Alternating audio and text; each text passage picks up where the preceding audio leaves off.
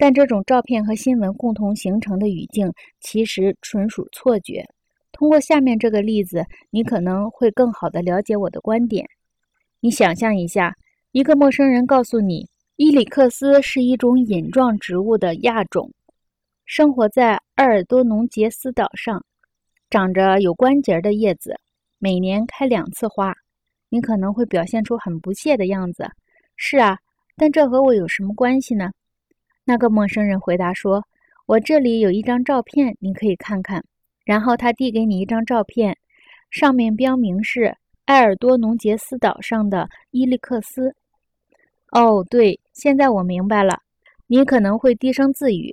确实，照片为你听到的一句话提供了语境，而这句话又为照片提供了新的语境。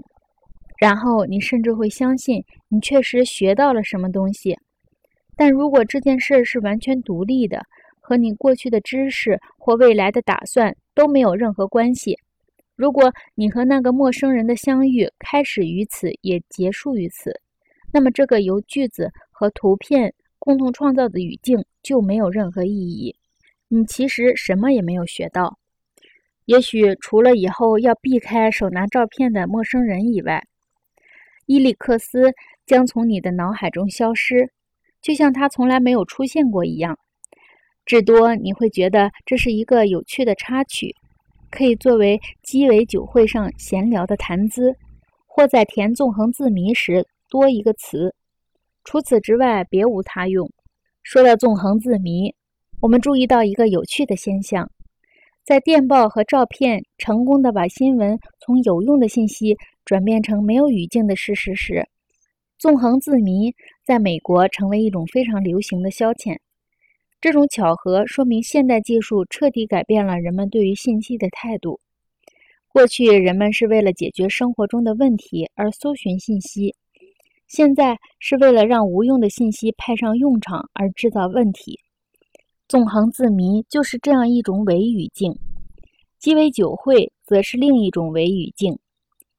三十年代和四十年代的广播智力竞赛和现代电视游戏比赛也是这样一类东西。最典型的可能就是广受欢迎的欢乐问答。不管是哪一种形式的伪语境，都为这些彼此没有关联的事实和我有什么关系这个问题提供了答案，而且答案是一致的。为什么不利用它们作为消遣娱乐，或在游戏中找点乐？在《图像》一书中，布尔斯廷认为，图像革命的主要产物是伪事件，即蓄意安排用于被报道的事件，比如记者招待会之类。我这里想说的是，源于电报和摄影术的一个更重要的产物，也许是伪语境。伪语境的作用是为了让脱离生活、毫无关联的信息获得一种表面的用处。但伪语境所能提供的不是行动，或解决问题的方法，或变化。这种信息剩下的唯一用处和我们的生活也没有真正的联系。当然，这唯一的用处就是它的娱乐功能。伪语境是丧失活力之后的文化的最后的避难所。